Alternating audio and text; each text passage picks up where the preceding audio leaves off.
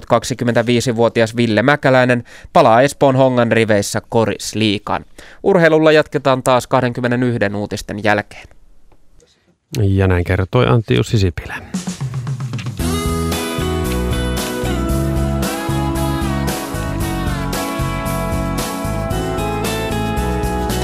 Yle, Radio Suomi. Ennen kuin jatketaan yhtään enempää, niin ö, yhteystietoja nyt siis voi soittaa suoraan lähetykseen numeroon 020317600, kysy, 00, kysyä ruskasta tai kertoa retkikokemusta 020317600. Tekstiviestillä saa yhteyden siten, että laittaa viestikenttään RS kirjainyhdistelmän, siis RS niin kuin Radio Suomi, sitten väli, sitten teemailta, sitten väli ja sitten kysymys tai kommentti. 161 49. 16149 on se numero ja maksaa 50 senttiä per viesti. Sähköpostiosoite on radio.suomi.yle.fi, siis radio.suomi.yle.fi tai suoraan internetlomakkeella osoitteessa yle.fi kautta Radio Suomi. Toivottavasti siinä nyt nämä tärkeät, tärkeät yhteydenotto konstit tulivat kaikille selviksi. Juha Laaksonen on täällä myös tuota, niin, ruska, ruska-asioita puimassa. Niin, ja meillä on Helsingin yliopistosta yliintendentti Henry Väre, ruskan suuri ystävä. Ja tänään yritetään siis ratkoa, miten ruska syntyy, miten sää vaikuttaa siihen, milloin ruskaa alkaa, miksi ruskaa on ja kaikkea muutakin. Mutta Henry, kasvimiehenä, niin, oletko muuten ruskan ystävä tai odottaako sitä jo kesällä? Ehdottomasti mä suuri ruskan ystävä, että milloin tahansa pääsis Lappiin näihin aikoihin, niin lähtisin liikkeelle. Mutta ei se onnaa joka, joka syksy. Miten sä et ole näitä työasioita hoitanut sille, että tähän aikaan, siis olisiko se Kilpisjärvi Pallas vai Kaldoaivi? No Kaldoaivi olisi varmaan näistä paras, mutta kyllä tuonne Pallaksen ylläksekin nurkille kannattaisi mennä. Mä luulen, että Kilpisjärvellä on ruska yleensä vähän heikompi, mutta on sitä sielläkin. Tässä aina puhutaan siitä, että, että onko ruska tuleeko se ajoissa ja eikö se tuu miten se alkaa. E, e, ennustatteko te yhtään keskenään ne kaveriden kanssa, että tänä syksynä tulisi hieno ruska? Ei, ei me ennusteta ruskaa. Enemmänkin me odotetaan soittoa sieltä Lapista, että nyt se on alkanut, että nyt tulkaa tänne. Ei ruska oikein voi ennustaa. Että on siinä tiettyjä ennusmerkkejä tietysti, että miten minä vuonna voisi odottaa hyvää ruskaa, mutta se on vähän kuin sään ennustaminen, ettei se onnistu monen viikon tähtäimellä.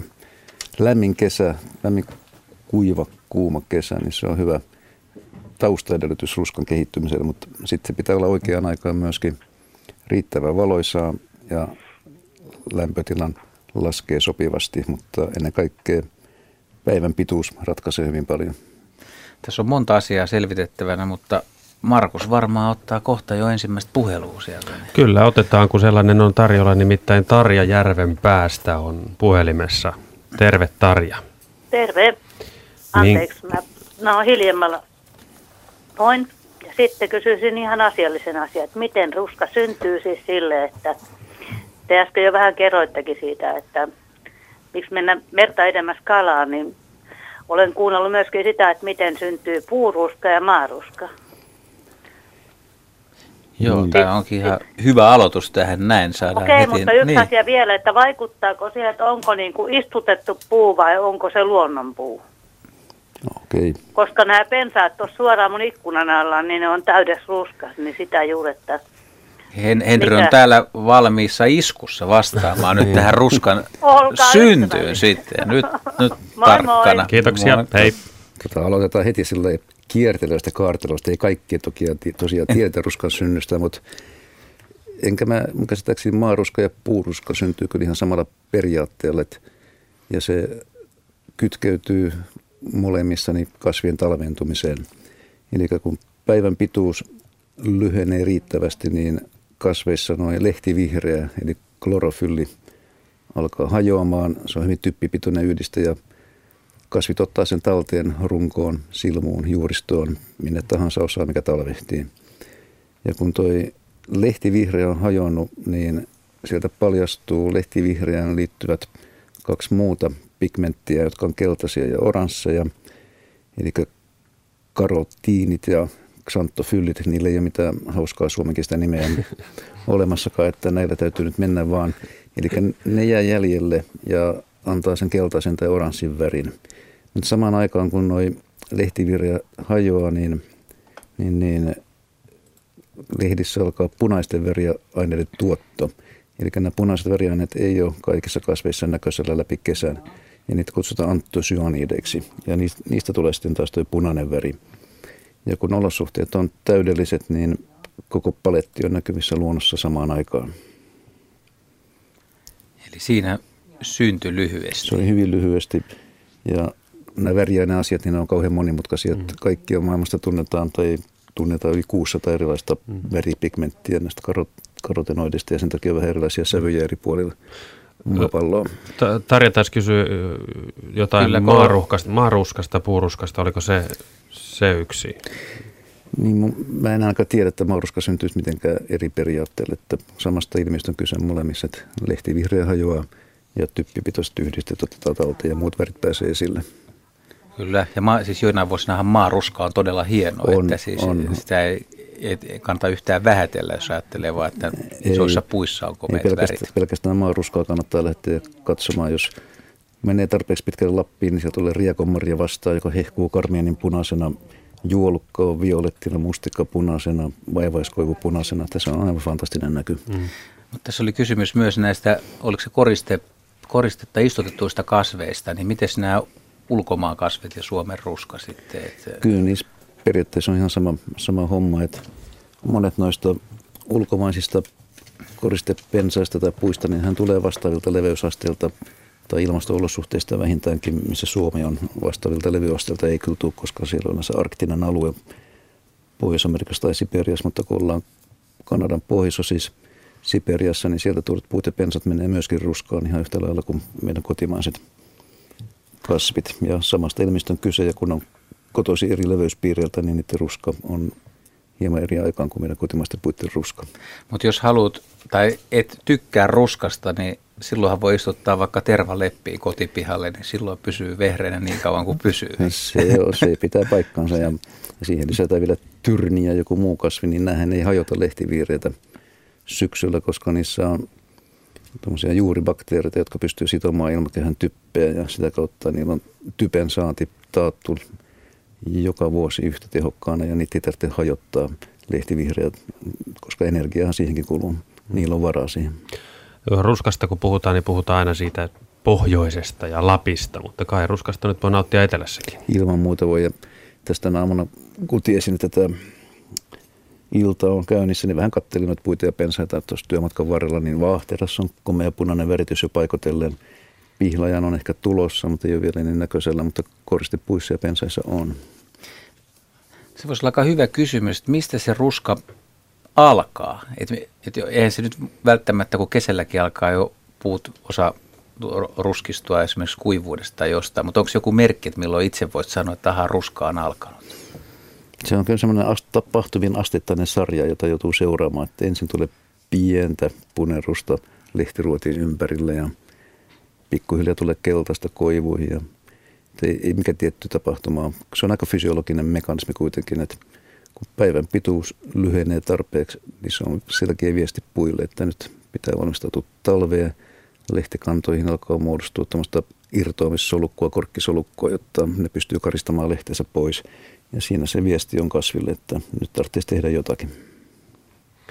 Ja sitten seuraava soittaja on linjalla Ismo Järvinen. Terve. Tervehdys, terve. Ja hyvää iltaa. Ole hyvä. Ruska asiaa. Joo, minä läksin tänä aamuna puoli seitsemän aikaa ajelee Muoniosta etelään päin. Ja tota, ja asun Muoniossa ja silti tämä ruska näytti tällä kertaa ihan sellaiselta henkiä salapaavalta, kun katteli sinne Pallakselle päin siinä Särkijärven kohdalla ja muuallekin, kun aurinko oli noussut. Oli niitä usvarisakaleita pyöri siellä ja ne hehkuvan väriset puut. Ja sitten kun kuuntelin tuossa aikaisemmin metsähallituksen miestä, kun se sanoi, että ruska on tänä vuonna aikaisessa ja kun sitä muistelin, miten se on aikaisemmin alkanut, niin minun mielestä se on kaksi viikkoa ja 15 minuuttia aikaisemmin. että en tiedä olenko oikeassa vai väärässä, mutta tota, minusta se näytti siltä ja, ja jos siellä sai sitten selvitettyä, että että miksi se saattaa heittää noinkin paljon. Sitä mä niin kuin ihmettelin, että yleensä se on melko tarkkaan samoihin aikoihin tullut. Ei siinä hirveitä eroja ole ja nyt, nyt tuli näin aikaiseen. Ja tämmöinen kysymys. Selvä juttu. Hyvä. Kiitoksia Ismo. Kyllä tuo havainto pitää paikkansa, että jos ruska on tähän aikaan muoniossa hehkeimmillään, niin, niin on se etuajassa. Että yleensä jossakin Utsjoen perukalla, niin ruska alkaa sinne syyskuun 10. 15. päivä paikkeilla ja kestää kymmenisen päivää. Ja sieltä Lapin, Lapin perukolta se sitten siirtyy kohti etelään. Että oh, ei mulla mitään niin varmaa vastausta tähän kysymykseen, että mikä sen on aiheuttanut. Päivän pituus on sama kuin ennenkin, mutta kuuma lämmin kesä, joka on nyt pitkästä aikaa taso ollut kyseessä, niin on se saattanut edesauttaa tähän kasvien ruskaherkkyyteen jossain määrin. Ja jos säätilat on ollut mukavasti pilvettömiä, valoa on riittänyt ja pientä pakkastakin ehkä, ei mitään kovaa pakkasta, mutta alhaisia lämpötiloja kuitenkin, niin se on todennäköisesti laukassut nyt tämän ennenaikaisen ruskan. Mikä tämä alhainen lämpötila, siis vaaditaanko yöpakkasta, että on reilusti? Ei reilusti, ei, ei missään mielessä reilusti, koska se tappaa lehdet sitten, että se, se on menoa. Sitten saadaan siis niin niukka pakkanen? Niu, mutta, hyvin vai? pieni pakkanen, mutta pikka, eikä tarvitse olla pakkastakaan lähelle nollaa, kun mennään. Niin, niin se on kasville kuitenkin merkki, että talvi on tulos. Hmm. Mutta jos on kova pakkanen, silloin jää ruskakin välistä, että kasvikolut, kasvisolut kuolee, jos ne jäätyy ennen aikojaan jostain luin semmoisen ihan, ihan lyhyen vaan tiedonannon, että paras ruska syntyy silloin, kun tulee pari hyvää yöpakkasta, ei kovaa, sen jälkeen taas ilma lämpenee joo, kyllä, joo, se pitää paikkaansa. Lievä yöpakkanen, täällähän nolla ja lämpimät päivät, kirkkaat päivät, niin, niin se te, te, tekee hyvää. No, mutta voisiko nyt, nyt on taas lämmennyt, jos oli kylmää, niin voisiko tässä nyt taas vähän edustella, että kohta se väriloisto on päällä. Tota, kyllä, kyllä rus, anteeksi vaan kaikki säätoimistot, mutta kyllä ruskan ennustaminen on vähän niin kuin sään ennustamista, että, että ei sitä viikkoa suuremmalla tarkkuudella voida mennä. Mutta moni siis viestin lähettäjä on, no, nostanut esiin juuri tämän lämpöisen kesän. Joo. Sillä voi olla joku vaikutus. Niin no, se olisi oikeastaan tyhmää, jos väittäisi jotakin muuta. Että asia pitäisi tietysti tutkia, mutta se on aika looginen ja helppo selitys kuitenkin. No, mutta jos, jos ajatellaan tämmöistä lämmintä kesää ja siis ihan puhutaan vaikka heinäkuusta, jolloin ei nyt sanottavasti voi vielä puhua mun mielestä syksyn ruskasta, niin eikö lehdet voi kuitenkin joko kuivuuden tai ehkä jonkun tautienkin takia käyttäytyy vähän niin kuin ruskassa, eli se klorofylli häviää sieltä ja ne rupeaa vaihtamaan väriä. Joo, silloin ei oikeastaan, no periaatteessa ruskaa kyseessä toisessa tapauksessa. Jos on kuiva, kuuma kesä, kasvi ei saa ravitetta tarpeeksi, niin – kasvi saattaa reagoida siihen sillä lailla, että se alkaa ottaa lehtivihreää talteen. Ja silloin tulee taas nämä keltaiset näköisiin, näköiselle, mutta silloin ei tule punaista vielä. Toinen, mitä tekemistä ruskan kanssa on sitten se, että jos on kostee, mukava lämmin kesä, satanut paljon, niin erilaiset tautisienet pääsee liikkeelle ja ne ruskettaa sitten varsinkin koivujen lehdet, kun kun, kun solukku alkaa kuolla. Eli sillä on mitä tekemistä ruskan kanssa. Jos on tautinen kesä, niin ruskakin on huono. Niitä näkee joskus jo kesäkuussa, siis näkee. siis keltaisia joo, lehtiä ja näkee. hätäisimmät huutaa, että ruska, ruska lähenee, syksy tulee, koulut joo, alkaa ja joo, mitä ei, kaikkea siihen liittyy. Joo, ei, ei. Ei, ei ole ruskaa, ikävästi vaan on ruosteita, ruosteita ilmassa. Valo, Sakari on lähettänyt tämän viesti. Valokuvasin lokakuun alussa 90-luvulla kaksi vierekkäin kasvavaa keski-ikäistä suluissa metsä vaahteraa. Toinen oli kauttaaltaan karmiin punainen ja toinen täysin keltainen. Oliko kyse sellaisesta geneettisestä erilaisuudesta, että puut saivat seuraavanakin vuosina samat värit? Muuten olen ollut huomaavinani, että punaiseksi värjäytyvät vaahterat saavat ruskansa keltaisia vaahteroita aiemmin. Onko tässä punaisella ja keltaisella ruskavärillä käytännön eroa vaahteroille? Sakari kirjoittaa, saatko, saitko Henri Vere kiinni tästä? No jotenkuten. Tuon geneettisestä puolesta ei ihan hirveästi tiedetä, mutta ounastellaan kuitenkin, että on eroja saman lajin sisällä, myöskin vahterella, ruskaherkkyydellä. Ei sitä käsittääkseni ole osoitettu, mutta se on ilmeistä, koska samallakin alueella niin eri, tai siis saman lajin yksilöt voi tulla ruskaan eri aikaan. Mutta toinen tekijä, minkä siihen vaikuttaa, on myöskin se, että miten ne saa valoa. Jos on iso vaahtera, joka varjostaa vieressä olevaa vaahteraa, niin niihin voi tulla eri, erilainen ruska senkin takia, koska niiden sama valomäärä ei ole sama. Tuossa voisi tietysti tehdä eksperimentin, jos, jos näin on tilanne, että se toinen vaahtera on varjostunut, niin jos kaataa pois sen toisen vaahteran tai vähentää sen oksistoa, niin silloinhan voi vähän tarkkailla, että miten ne veriaineet kehittyy. Joo, otetaan seuraava soittaja sitten tähän väliin. Nyt taitaa tulla, onko tuota jonkunlainen kertomus tai tarina tulossa Maurilta? No, juu, saako puhua? Juu, nyt saa Joo, puhua. Mauri soittaa mökiltä Hankasalmelta. Tultiin tänään Helsingistä mökille. Tosin täällä on tosi komea ruska. Vaatterat aivan punaisena ja koivut pikkusen keltaisena. Mutta tämä juontaa niin pitkälle kuin vuoteen 71. No ei se nyt kaukana ole. No ei. Ja mentiin mamman kanssa, emänän vaimon kanssa kihloihin Keimiön järvellä Pallaksella. Ja sitten lähdettiin käymään Pallaksella tunturissa. Oli niin mahtava maaruska sekä sitten puuruska. Ja sato noin 15 senttiä lunta ja auringonpaiste. Mä sain niin mahtavia valokuvia, että oli kyllä niin, niin, niin mahtava kokemus meidän kihleaisreissulle. Tämä on jäänyt, varmaan menee ihan läpi elämän, tämä muisto. Ja Tämä on vaan kokemus. On tuota, ei voi kukaan kadehtia. No, näinpä. Ja kuvat olen, on- olen tuota, paljon valtanut Lapissa myöskin ruska-aikaa ja näin poispäin. Niin tota, mutta tämä oli kuitenkin, niin tämä oli Paras. kaikkein mahtavin, ko- kyllä, Jos pitää ei- paikkansa. Sopi sitten oikeaan vuoteen. No mikä, No kyllä. no mikä se kihlajaispäivä oli? 17.9. Juuri silloin, vuonna kun rusko, 71. juuri silloin, kun ruskan pitää ollakin. No nimenomaan, no se tulee yleensä syyskuun toisella viikolla. Kyllä. Se on semmoinen vanha sanonta. Joo, näin, näin on, he pitää paikkaansa yleensä. Joo, ei kun, ei kun kuunnellaan, kun ollaan mökillä, niin ihan vaan halusin niin kuin kokemuksena kertoa, Joo. että Ja kuvat on, Olen. siitä, kuvat on siitä reissusta edelleen kyllä, on tallella, on Hyvä, tallella. erinomaista. Ja Hankasalmelta saa nyt sitten lisää ruskakuvia. No, kyllä. Odotetaan nyt, me ollaan tässä sunnuntai asti, niin vähän vielä tuosta noin muuttuu, niin kyllä. Kiitokset soitosta. Kiitoksia Oikein Mauri soitosta. Kiitos.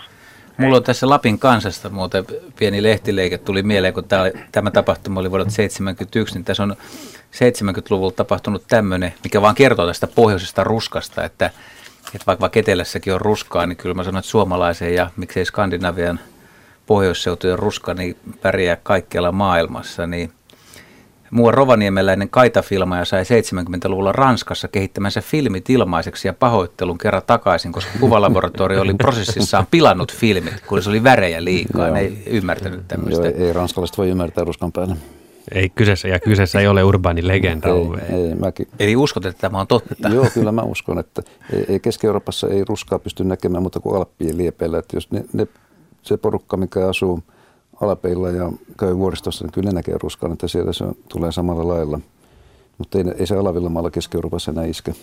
Se on mielenkiintoista tietää, että, että, että, että miten omassa lapsuudessa, en nyt muista tähän hätään, enkä tiedä muistaako Markus tai Henrykään, mutta siis ensimmäistä kertaa kun on ihmetellyt, että kappas, että, että lehdet tosiaan vaihtaa väriä, että mitenköhän lapset tähän reagoi.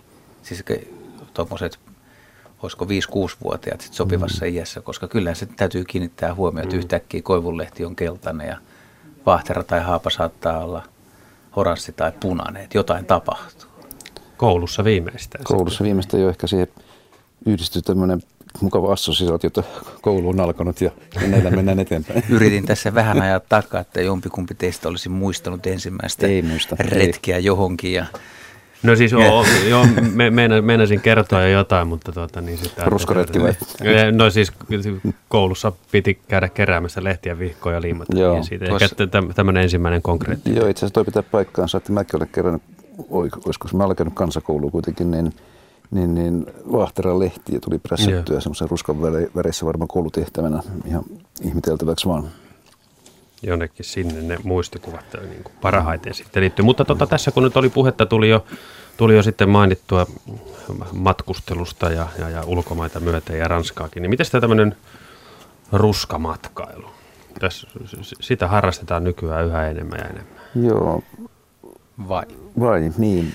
Koska mäkin katselin vähän nettiä tuohon matkailukannalta ennen tänne tuloa, niin mä en, ikävä kyllä mä, mä en muista nyt, että minkä vuoden uutinen se oli, mutta siinä valiteltiin, että ruskamatkailu oli vähenemässä. Aha. Mutta se voi olla hyvin loogista sen takia, että jos on ollut huono ruska, kyllähän se silloin tietysti tuntuu.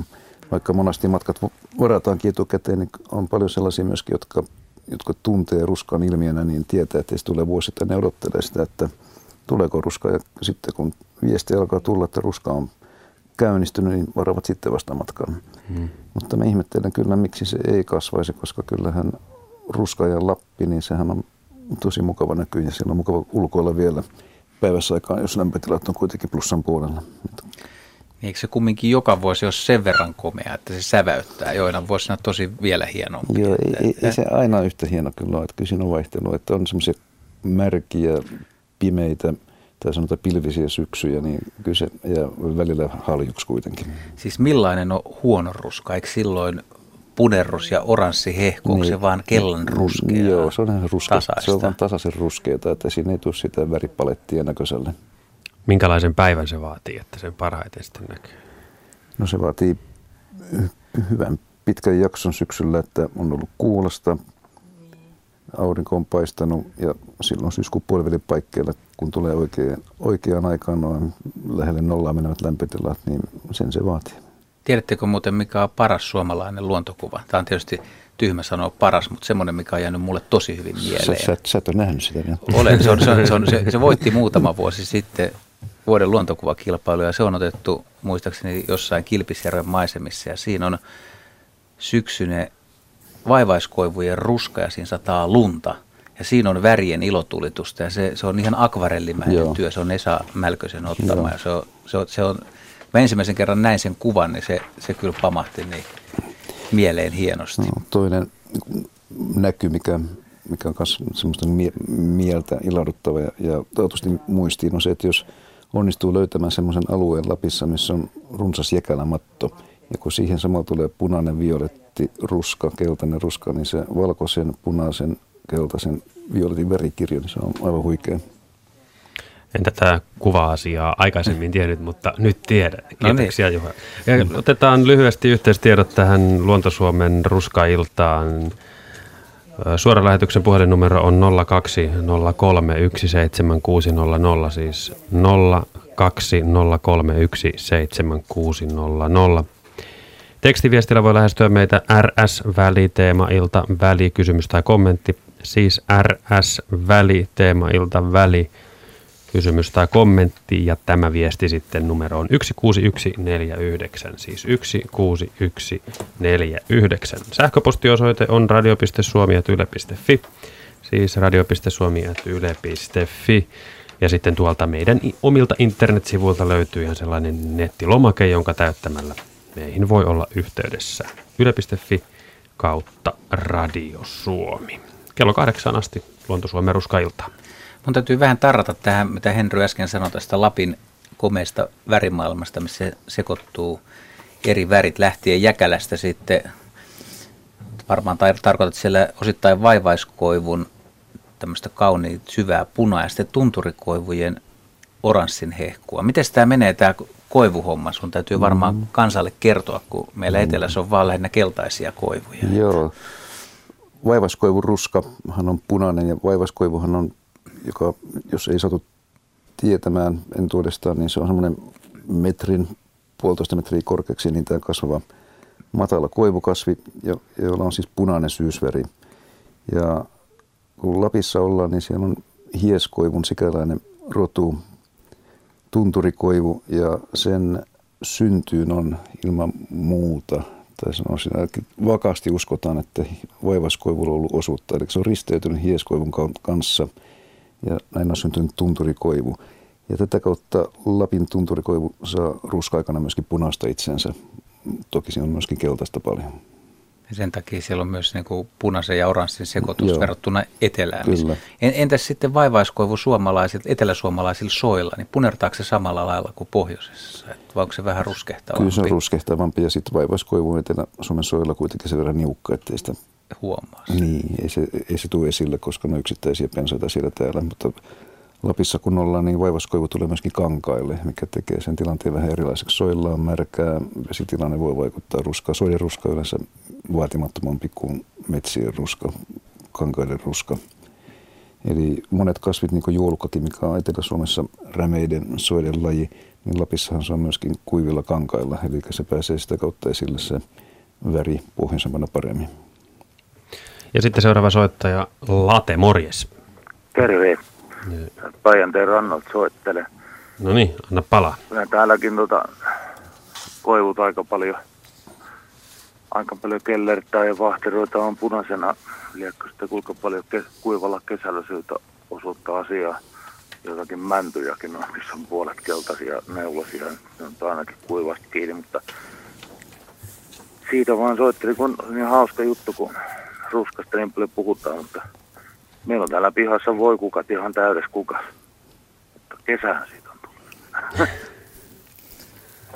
niin, kukat kukkii se ihan vielä, niin? Ei se normaali tietenkään on. Aina joillakin kasveilla on eläkekukintaa ja uutta kukintaa, mutta, mutta meitäkin on katsellut voi kukat kukkiin tänä syksynä normaali enemmän. Mutta kyllä tuo kuuma lämmin kesä on tässäkin taustalla, että enemmän on isku nyt syksyllä käyttää energiaa, joka kylläkin menee hukkaan, koska ei siemenet ehdi kehittymään kuitenkaan enää tänä vuonna. Että se on no, kasveille, ei tietenkään, joo. Se on kasveille vähän tämmöinen riskijuttu, mutta merkki ilmaston muuttumisesta, tai ainakin tänä vuonna. Eikö se näinä lämpiminä syksyinä, mitä tässä nyt on muutamana vuonna ollut, niin aika, aika monet mun kaverit ainakin on vähän laskenut esimerkiksi lokakuussa kukkivia kasvilajeja, niin ne, ne määräthän on hämmästyttävän Kyllä, suuria. Ne on noussut että, rajusti. Että menee reilusti yli 100-200 lajia. Kyllä se mitä lämpimämmäksi menee, niin sen pidemmältä ilmiö tulee menemään ja, ja tulee se ajan kanssa tietysti vaikuttamaan myöskin siihen, että mitkä lajit meillä pärjää missäkin ja kasvien runsaussuhteet tulee muuttumaan. Mm. Että jotakin tulee varmaan tilalle etelämpää ja osa siirtyy pohjoiseen ja osa kenties ei pärjää ollenkaan. Viherpiipertäjät saa 200 vuodessa. Joo, näin on. No, niin. Joo, no, hyvä jatko teille. Hyvä, kiitos Late Kiitos, Tämä viherpiipäytteestä tuli mieleen, että tämä keltainen väriaine, on siis toi karotenoidi. Sehän on porkkanan pääasiallinen väriaine ja se on hyvin terveellinen sinänsä. Että, että, että en mä nyt lähtisi tietenkään nyt koivulehtiä syömään, mutta, mutta karotenoidi on yksi, se on retinolin esiaste ja retinolista taas tulee A-vitamiinia, että niillä on ihan suora merkitystäkin kuitenkin myös eläinkunnalle. No entäs sitten kuusen neulaset kontra lehtikuusen neulaset? Kuusen neulaset on vihreitä ja noin on sitten kellertäviä. Mikäs niissä on ero? No fundamentaali ero on tietysti siinä, että lehtikuusi karistaa neulaisensa. Eli lehtikuusella on sama ilmiö kuin lehtipuilla. Siitä tämä näppärä nimi lehtikuusi on niin, niin kuvaa, tehty. Se niin. eli, eli lehdet karisee tai varisee ja, ja, ja sama juttu niissä, että typpipitoista aineita otetaan talteen ja keltaiset jää jäljelle tai ruskeat. Enemmänkin vähän ruskehtavat kuitenkin. Tämä siis ruska biokemiallisesti se syntymekanismi, se tunnetaan hyvin, mutta se ekologinen merkitys, onko se nyt hämärän peitossa, eli minkä takia? Miksi, no. miksi yksityisissä lehdissä on kirkkaita värejä? No se on vähän niin kuin keskustelualainen ja silloin varmaan todennäköinen vastaus on se, että siinä on niin eri merkityksiä, joista kaikki, kaikki ei varmaan tiedetä ja niiden suhteellista merkitystä ei myöskään tunneta. Mutta aika selkeä asia on se, että nuo keltaiset veriaineet ja punaiset veriaineet, jotka syntyy ruskan alkaessa, niin ne suojaa vahvalta auringonpaisteelta ja lehdestä, niin, tai kasvi pystyy lehdestä vielä siirtämään silloin nämä typpipitoiset aineet talteen, kun solut ei vaurioidu. Eli se on suojaväri, ne on antioksidantteja, ne estää hapettumisreaktioita lehdissä. Ja todennäköisesti silloin on aika isokin merkitys talventumiselle. Toinen on se, että nämä antosyanidit ja karotenoidit, niin ne on monille kasvinsyöjille, etenkin hyönteisille, niin ne on jonkin asteista myrkkyä ja sitä kautta se on suojamekanismi herbivoria vastaan. Siis on, onko se pelote vaikka lehtikirvoille tai jollekin? Näin, näin väitetään, että olisi lehtikirvoille pelote, ainakin punainen veriana. Keltaisesta ollaan vähän eri mieltä, että tätä on missä tämä toi Holopaisen Jarmossa taitaa olla Kuopion yliopiston professori, mikä on tutkinut tätä asiaa ja ainakin hänen kokeessa niin keltainen veri veti kyllä kirvoja puoleensa, mutta punaiset toimii karkottimena. Mutta sitten meillä on paljon muita hyönteisryhmiä tietysti vielä, mikä saattaa reagoida tähän. Mutta kertooko se siis, että puu on myrkyllinen tai vaarallinen, vai voiko se kertoa, että puu on niin vahvassa kunnossa, kunnossa jotenkin, että silloin puolustus sitä ja turha tulla munimaan tai tekemään mitään? Niin, tota, oikein, oikein varmaan tiedetään. Kyllä mä luulen, että nämä veriaineet ainakin usein eläkunnassa tulkitaan, että mä olen vaarallinen. Aika usein ainakin. Siis tuffis, kovis. Niin, niin että mua ei kannata syödä, että maha menee sekaisin. Rami, Rami kysyy ja kirjoittaa tuolta Koillismaalta tähän lehtien väriin juuri, että pienet pari kolmemetriset haavat ovat ihan mustia, tai siis lehdet ovat ihan mustia. Liittyykö tämä ruskaan vai johonkin muuhun? Kyllä siinä on haavassa joku tauti nyt, että sienitauti todennäköisesti ne on ruskettanut lehdet. Voi olla hyönteistautia seassa myöskin, että yleensä nämä on moniongelmaisia nämä sairaat puut. Kerros Henry tästä haavasta vähän, koska sehän on aika hauska esimerkki siis kloonien kautta, että minkälaisia haavassa voi olla monenlaisia värejä, voi nähdä samalla alueella hyvin paljon Joo. eri värisiä ja ne mutkittelee jännästi. Joo, ja haapa on varmaan hyvä esimerkki siitä, että lajin sisäinen vaihtelu saattaa olla geneettistä, koska ihan vastaavissa olosuhteissa samalla alueella näkee keltaista, punaista, kirjavaa haapaa. Ja se, että joku aarin parin kolmen alueella niin kaikki haavat on keltaisia, niin se kertoo oikeastaan sen, että mihin asti se haavan klooni on saanut juurensa ja versonsa pukattua siihen mennessä. Eli haapa leviää, leviää kasvullisesti juurien kautta varmaan rajattomasti tai niin paljon kuin ympäristö antaa tilaa. Ja kaikki sen kloonin yksilöt on siis samaa yksilöä, jolloin niillä on myöskin samanlainen toi, toi ruskan väri. Ja sillä lailla voi myöskin rajata kasvullisen haavan esiintymän metsiköissä tai metsän reunoissa, missä haapan parhaiten viihtyy. Mutta siis kun sä sieniretkellä kävelet, on, on paljon keltaisia haapoja, siellä on yksi punainen keskellä, niin sä voit sanoa kaverille, että tämä on eri yksilö Joo, kuin tämä vasemmalla kyllä. ja oikealla puolella oleva, joka tietysti aiheuttaa sitten aikamoisen ihmetyksen aihe, että miten, miten niin. No, kyllä näin voi briljeerata. Että, että, käytetäänkö tätä hommaa missään tutkimuksessa tai kartoituksessa, että eikö, eikö variksen marjalla ja näillä Lapin monilla kasveilla, millä on iso maaruska, niin eikö siinä ole sama systeemi? On sama homma, joo. Mutta jollakin variksen marjalla nyt ei kai, se on ikivi, ikivihreä kasvi, niin ei ruskaa sillä lailla ole, mutta jollakin mustikan klooneilla tai julkan klooneilla, jotka karistaa lehteensä, niin, niin, niin kyllä silläkin lailla voidaan arvioida kloonien kokoja, mutta mä en oikein osaa sanoa tuohon, että onko vaihteleeko mustikan tai juolukan lehtiä väri niin paljon, että sitä pystyisi käyttämään kloonien rajauksessa. Se rieponmarja. Rieponmarja on mun mielestä kuitenkin aina semmoinen karminen punainen. Mm. Ja sitten Ruskailtaan seuraava soittaja Erkki Kiimingistä, morjes. Terve, terve. Minulla tässä on eh, tilastoja tuosta Scientific Americanista poimittuja muun muassa. Mä mainitaan joku semmoinen 40 miljoonaa puntaa vuosittain tuo ruskaturismi Skotlannissa liikevaihtoa. Ja sitten tuo, tuohon noihin aikakysymyksiin. Ruska täällä Oulun seudulla noin, noin kymmenennen päivän tienoilla minun 40 vuoden kokemukseni perusteella. Syyskuuta. Syyskuuta, Joo. niin. Ja, ja sitten tosiaan se, että tuolla lehtiin puhkeamisessakin, siis kevääseen jos mennään, niin ensimmäinen päivä toukokuuta, eli vappuna 29. viidettä on se lehti, tai hiirenkorvalle tuloaika tässä Kiimikijokin varressa 40 vuoden havaintojen perusteella.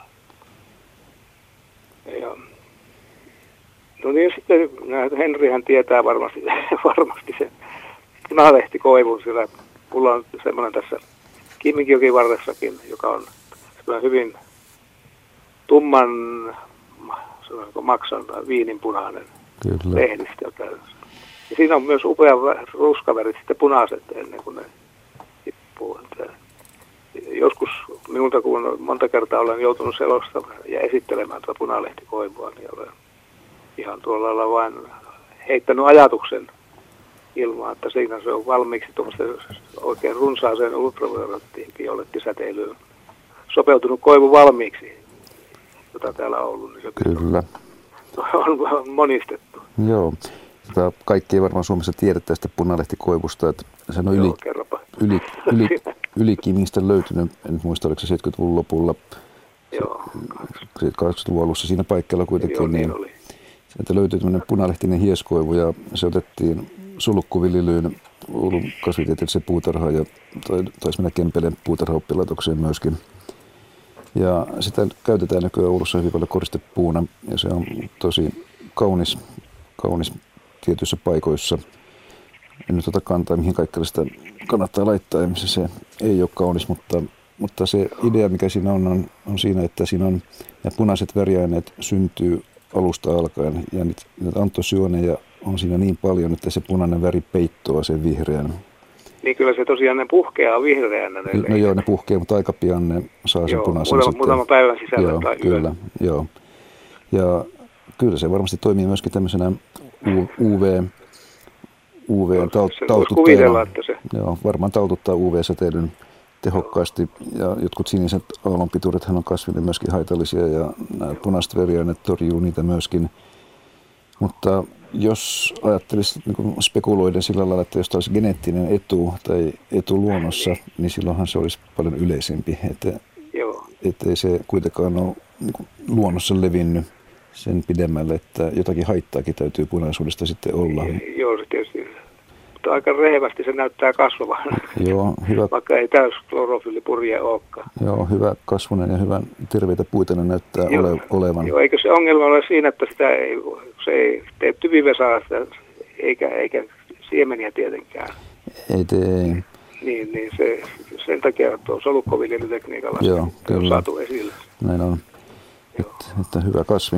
Ja tämä sama ilmiö tietysti koskee kaikkia muitakin punalehtisiä koristepuita ja pensaita, joita nykyään valikoimissa on läjäpäin, että aina syntyy silloin tällä jollakin lailla tämmöinen mutaatio, jossa tämä anttosyoni pääsee kehittymään niin sanotusti Kyllä. ennen aikojaan. Näin, näin on. Oliko Erkki sinulla vielä jotain? No ei oikeastaan tässä No niin, hyvä. Kiitoksia siinä tapauksessa soitosta. Ja hyvät illanjatkot sinne Kiiminkiin. Jos tota ruskaa tai ru- ruskan synty alkaa yhdessä lehdessä katsomaan, otetaan vaikka koivunlehti, missä näkyy lehdessä nämä suonet, niin miten Henry siinä näkee tämä eteneminen, miten klorofylli otetaan talteen? Oi hyvä luoja, kaikkea säkirit. Vaan lä- Lähteekö ne suonien läheltä, eli siinä on tietynlaiset Lä- kuviot, mitkä lähtyy. tulee? Kyllä siinä on, siinä on, siinä on tämmöinen, jos sitä oikeasti pääsee katselemaan ja valo kivasti menee lehden lävitse, niin suonen, lehtisuonen lähistöllä on pisimpää vihreitä ja niiden välialueet tulee värin ensimmäisenä. Harvat tuota tulee katsoneeksi, mutta kyllä sen pystyy näkemään lehdestä, jos sitä kattelee vaikkapa samasta kasvistakin useampia lehtiä, niin ei se ihan niin synkronissa kuitenkaan mene toi ruskaan, ruskaan tulo.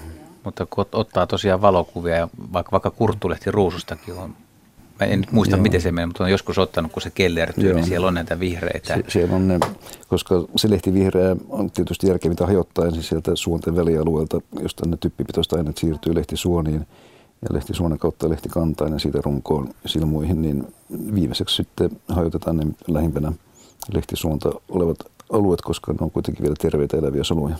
No nyt tulee vielä vaikeampi kysymys. Siihen ei ole vastausta, mutta toivottavasti keksit jotain. Mutta jos olisi täysin optimaalinen tilanne, otetaanko vaahteranlehti esimerkiksi, tai saat ottaa minkä tahansa, mutta, mutta vihreästä kokonaan keltaiseksi, niin en ole ikinä lukenut, että kukaan olisi mitään. Kuinka kauan siinä kestää, että se lehti on keltainen, jos olisi hyvät, hyvät olosuhteet ruskan syntymiselle? Nopeimmillaan siis. Nopeimmillaan. Niin. Keiju tekee sen hetkessä, mutta, mutta ei, ei, mä tiedä. Kyllä siellä joku päivä menee, menee, mutta ei mulla mitään käsitystä kauan se todellisuudessa ottaa. Hommahan menee niin, että kun sä kuulet metsässä, niin yhtenä päivänä sä näet vaan, että siellä on keltaisia ja punaisia lehtiä. Yleensä se käy näin, mutta kukaan ei ole katsellut, että milloin se oikeastaan lähti liikkeeltä. Varmaan joku on katsellut, mutta en mä, pari-kolme päivää mä voisin veikata, että siihen menee. Siis ruskan seuraaminen yhdellä paikalla voi olla hankalampaa kuin se, että poistuu viikoksi, tulee uudestaan, koska silloin Muutoksen näkee, näkee. että on muuto. Ja mutta kun se muutos tapahtuu hitaasti, niin Sä et näe alkuun. joo, tässä, tässä on, oli ihan konkreettinen tapahtuma viime syksyltä, kun olin uuttöissä pitkään ja Jorma Tenovuo tuli sanoa mulle, hän, hän oli aina viikonloppuisin siellä ja viikot mantereella ja joka viikonloppu hän sanoi, että kato kun on ruska edistynyt. Mä kattelin siinä, että, että miten niin. Että no on tässä selvä ero, että tämä on ihan erinäköistä kuin ennen. Mm. No, kyllä mulla ainakin käy niin, että yhtäkkiä on ruska. Markku laittaa viestiä, ruskako joka syksy kysymysmerkki ja jatkaa. Ajoin 70-luvulla Lappiin nähdäkseni ruskan. Ivalossa kerrottiin, että mies muistiin ensimmäisen kerran ei ole ruskea, ruskaa. Vihreät lehdet kastuivat rankkasateessa ja yöllä tuli kunnon pakkanen. Aamulla tuli navakasti ja lehdet putosivat vihreinä maahan. Oli syyskuun puoliväli. Tässä oli niin esitetty tämä ja miten se sitten meni. Onko, no kyllä, toi, jääkö ruska väliin?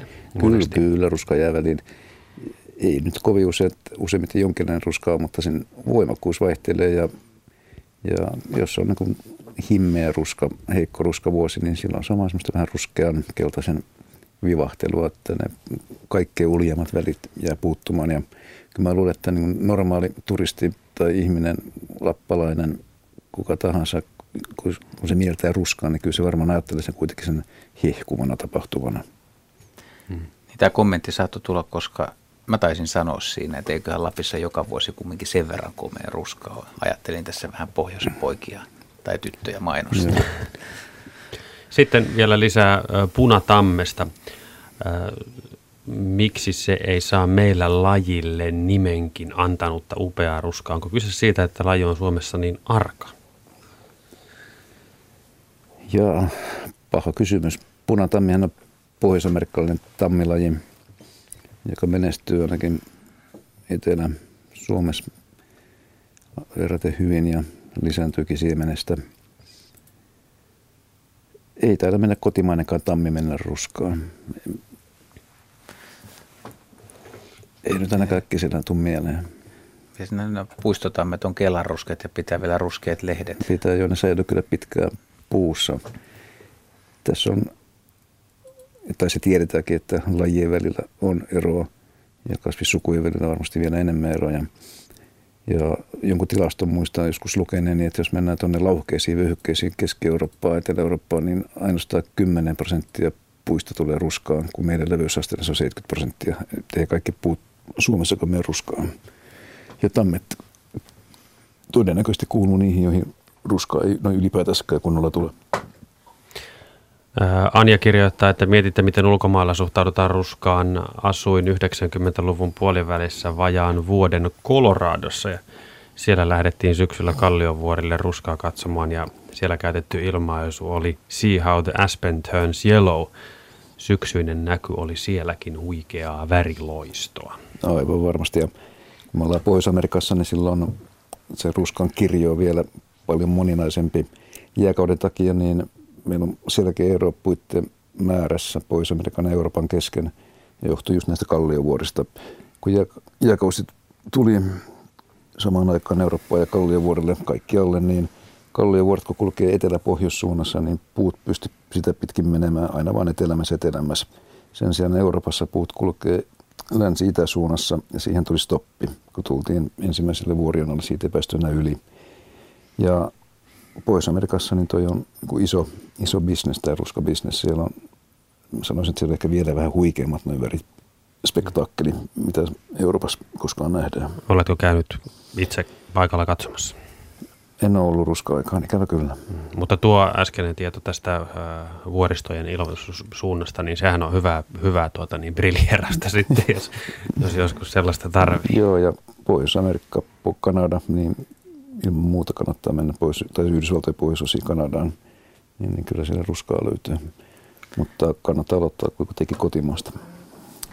Tuli mieleen tämmöinen, kun ehkä tässä osa ihmistä mieltää, kun puhutaan puu, puista ja pensaista, puhutaan maaruskasta, olisiko maaruska kumminkin varpukasveja. Mutta sitten on kuitenkin esimerkiksi jotain pietaryrttiä tai tämmöistä, niin et, et, kuinka monet suomalaiset kasvit ylipäätään saa semmoista väriä, että ne ei ole ruskeita. Että... No kyse aika pieni osa, että kyllä jonkinlaista väriä aina joihinkin kasviyksilöihin tulee, mutta ei se erotu sillä lailla sieltä kasvillisuuden sijasta, että aika monen kasvin tulee violettia sävyjä syksyllä, että kai sitäkin voitaisiin periaatteessa kutsua ruskaksi. Mutta siinä on se seikka, että monivuotiset lajit pystyy siirtämään juuristoon typpiyhdiste talteen. Kaksivuotisetkin vielä, mutta yksivuotiset ei kannata, kun ne kuolee pois kuitenkin. Jatkuu elämä vaan siemenenä. Mutta Mut jos niihin tulee väri, niin onko se, se on täysin sattumaa vai mitä se on? Ei se, se tunnetaan ilmiönä niin huonosti, että en mä pysty tuohon vastaamaan, että ei, ei siinä ole vastausta. Mutta soillahan on jonkinlaista ruskaa kuitenkin. Joinakin syksynä niin jotkut kasvit, niin kuin luhtavilla, niin siinä on aika vahva punainen väri että, ja keltaiset värit voi olla soilla hyvinä ruskavuosina tosi upeita, että soitakin voi ihailla, mutta niin kirkkaita ne ei ole kuin puuvartisissa. Oulusta kysytään, mm, en tiedä nyt ihan tarka, tarkasti, että mihin tätä tarvitaan, mutta kysytään kuitenkin ihan mielenkiintoinen kysymys. Pystyykö ruskan tekemään keinotekoisesti esimerkiksi pakastimen tai jääkaapin avulla? Tota, no jos oli kauhean iso jääkaappi tai pakaste, niin, niin, niin miksei. Ruska voidaan käynnistää keinotekoisesti etuajassa, jos niin halutaan. Ja siihen ei tarvita pakasten tai jääkaappia, mutta jos oikea vuoden aikaa elokuun lopulla, syyskuun alussa, niin puu peitetään pite, niin kuin joksikin aikaa vuorokautta, niin ruska käynnistyy nopeammin, koska se vastaa sitä lyhyttä päivää, mitä ruskalla on. Eli kyllä se voidaan keinotekoisesti käynnistää, mutta Mik? Mutta mä tiedän miksi. Niin, mietin, että miksi, missä tilanteessa se Joo. pitäisi käynnistää. Joo, mutta entä sitten kuinka paljon ihmiset, jotkut ajattelee, jotka kotipuutarhaa hoitaa, niin ei ajattele välttämättä sitä kesän loistoa. On, onko semmoisia ihmisiä, jotka rakentelee ihan syksyäkin varten puutarhassa, että haluaa hienon ruskan ja se vaatii mm. varmaan jo vähän ajateltavaa, että miten. Joo, Onko Henryllä niin hyviä vinkkejä, että mitkä, mitkä on ne ykköslajit, että syksyllä on värit päällä? No sehän on tietysti jo siitä kiinni, missä päin Suome, Suomeen me ollaan, mutta kyllä joillakin koristepensailla vaikkapa, mitäs noin aroniat esimerkiksi, niin niillä on usein valtavan voimakas punainen syysväri, ruskaveri. Semmoista voi harkita syksyiseen puutarhaan vaahteroita, pihlajia, kyllä niin se on sukupiiri, että niille tulee helpommin rusko kuin muille. Että jos haluaa syksyn loistua, niin kannattaa keskittyä muutamaan tiettyihin sukuihin, mutta nyt kääntöpuolena on tietysti se, että se ruska periodi on aika lyhyt. Yleensä ruska kestää, sanotaan, että se on kymmenen vuorokautta, mikä yksittäisellä puulla ruska pysyy. Ja sitten lehdet tippuu pois. Niin, niin kyllä niillä puilla ehkä olisi hyvä olla jotakin muitakin ominaisuuksia sitten, että niillä olisi jotakin kesästä kiloa, että emme lähtisi ainakaan kymmenen päivän takia pelkästään miettimään sitä, mutta se voisi, se voisi olla osa sitä puutarhan suunnitelmaa. Sitten täällä ää, kysytään monenlaisia juttuja, mutta tuota niin, kysytään ruskan hehkun ää, säilyttämisestä – en tiedä, liittyykö tähän tuohon tuo Juhan äsken äh, kertaa kysymään juttuun. Siis saako, saako ruskaa säilymään mitenkään pidempään? No kyllä tuohon melkein uskaltaisin vastata, ei saa. Eli kun ruska on käynnistynyt tai alkanut lehdessä, niin se tarkoittaa sitä, että lehti on matkalla kuolemaan. Lehden tehtävä tippuu pois, kun lehdestä ravinteet siirretty talteen, niin sillä lehdellä ei ole funktiota enää se on menettänyt tehtävää, se on tehnyt tehtävänsä, se tippuu maahan ja lannottaa maaperää sitten tulevia sukupolvia varten. Ei sitä pysty säilyttämään, koska sulut kuolee. Ja Erkki kysyy seuraavaksi, että jos se ruska nyt sitten jää väliin, eikä se typpi menekään kasviin, niin miten sille kasville käy seuraavana kesänä? No kyllä sen kasvun lähtö on heikompaa, tuskipa se kuolee, paitsi jos puu valmiiksi heikko muista syistä, niin ainahan puita myöskin kuolee metsiin ja syyt on yleensä tuntemattomat, mutta tämä voi olla ihan hyvä syy kuolemiselle, mutta en usko, että se kerta heitolla siitä kupsahtaa. Kyllä kasvissa sen verran, ravinteita kuitenkin on. Haluatko Henry vähän ennustella? En. Joudut kuitenkin. Mitäs jos ilmasto tästä lämpeää ja siitä on monta mahdollisuutta sitten, että, että lämpenee, mutta ajan vähän takaa sitä, että jos vaikka tuulet lisääntyy, ei tule niitä yöpakkasia. No sanoit kyllä, että siis päivän pituuden lyhentyminen on merkittävä, että ruska alkaa. Mutta onko vaarana, että tota, voitaisiin menettää ruska tulevaisuudessa? No kyllä on spekuloitu. Tämä ole mun ennuste, että tämä on niin kirjaviisautta. Että ollaan sitä mieltä luultu julkaisuissa, että jos ilmasto lämpenemään, niin ruska tulee heikentymään. että osittain kumoaisi sen ajatuksen, että ruska syntyy vain päivän pituuden vähenemisen seurauksena. Että silloin lämpötilalla olisi ehkä suurempi merkitys kuin on ajateltu. Toki tähän kesti on tiedetty, että lämpötila on merkitystä. Mutta ruska heikkenisi varmaan. Ja jos tuulet lisääntyy syksyllä, että jos ei, ei, ei se ruska lähde käyntiä ja tuulee lujaa, niin siis vaarana tietysti on se, että lehdet tulee alas. Joo, kyllä, vi, kyllä vihre, se on. Vihreänäkin. Joo. Kyllä, että jos tänä vuonna on hyvä ruska, niin nyt kannattaa ottaa tilaisuudesta vaarit, jos ne vaikka loppuisi. Siis onko joka, joka syksy sonnustauduttava ruskaretkille iloisin mielin? On, ehdottomasti. kyllä, kyllä jokaisen ihmisen pitäisi kerran nähdä Lapin ruska. Tämä on ehkä puolueellinen mielipide, mutta tätä mieltä mä olen. Mitäs mieltä Markus tästä? Mm, luin juuri tuossa Peten, Peten kysymystä ja en kuullut mitä puhuitte, mutta tuota niin, mm, Pete kysyy, alussa oli tästä e-, ennustamisesta näin, niin Pete kysyy, että milloin yleensä on paras ruska Itä-Suomessa, niin kertokaa nyt Petelle, jos Pete on menossa vaikka mökille tai lomalle sinne päin, että tietää. Kyllä mä Petenä lähtisin syyskuun kolmannella viikolla katsastamaan, että jos ruska alkaisi, kannattaisi varata ainakin viikko siihen sitten, että jos ihan ei ole käyntiin päästy, niin sitten loppuviikosta ainakin näkisi. Hmm. Kerropas Henri Väre, muutama minuutti tässä on aikaa, niin ei tarvi ennustaa eikä mitään omia, omia sävähdyttäviä ja sykähdyttäviä ruskakokemuksia. No kyllä mun ylivoimaisesti niin kuin paras ruskakokemus on, kun mä tuossa joskus 90-luvun, en mä vuotta muista, mutta olin matkalla Rovaniemeltä Muurmanskiin ja siitä vielä pidemmälle Kuolan nimimaalle. Päivällä oli valtavan hieno ruska, värit leiskui oikein toden teolla ja yöllä aivan mahtavat revontuneet. Jos joku tuossa sanoi, että ei voi unohtaa näkyä, niin en mä sitä unohda. Mihin se meidät passittaisi, jos me Markuksen kanssa saataisiin tässä muutama vapaa päivä nyt ja fyrkkaakin sen verran, että voidaan lähteä mihin tahansa, niin ei varmaan voi yksittäistä hotellia. ei, ei niin tarkasti, eikä tarvitse kertoa, mitä siellä tehdään, mutta annat vaan paikan. Ja, no, ta, ja. no sen mä voin sanoa, että tuonne Länsi-Lappi, Ylläs, Pallas, Inarin Lappiin ja jonnekin muualle kuin sinne baarihuoneeseen.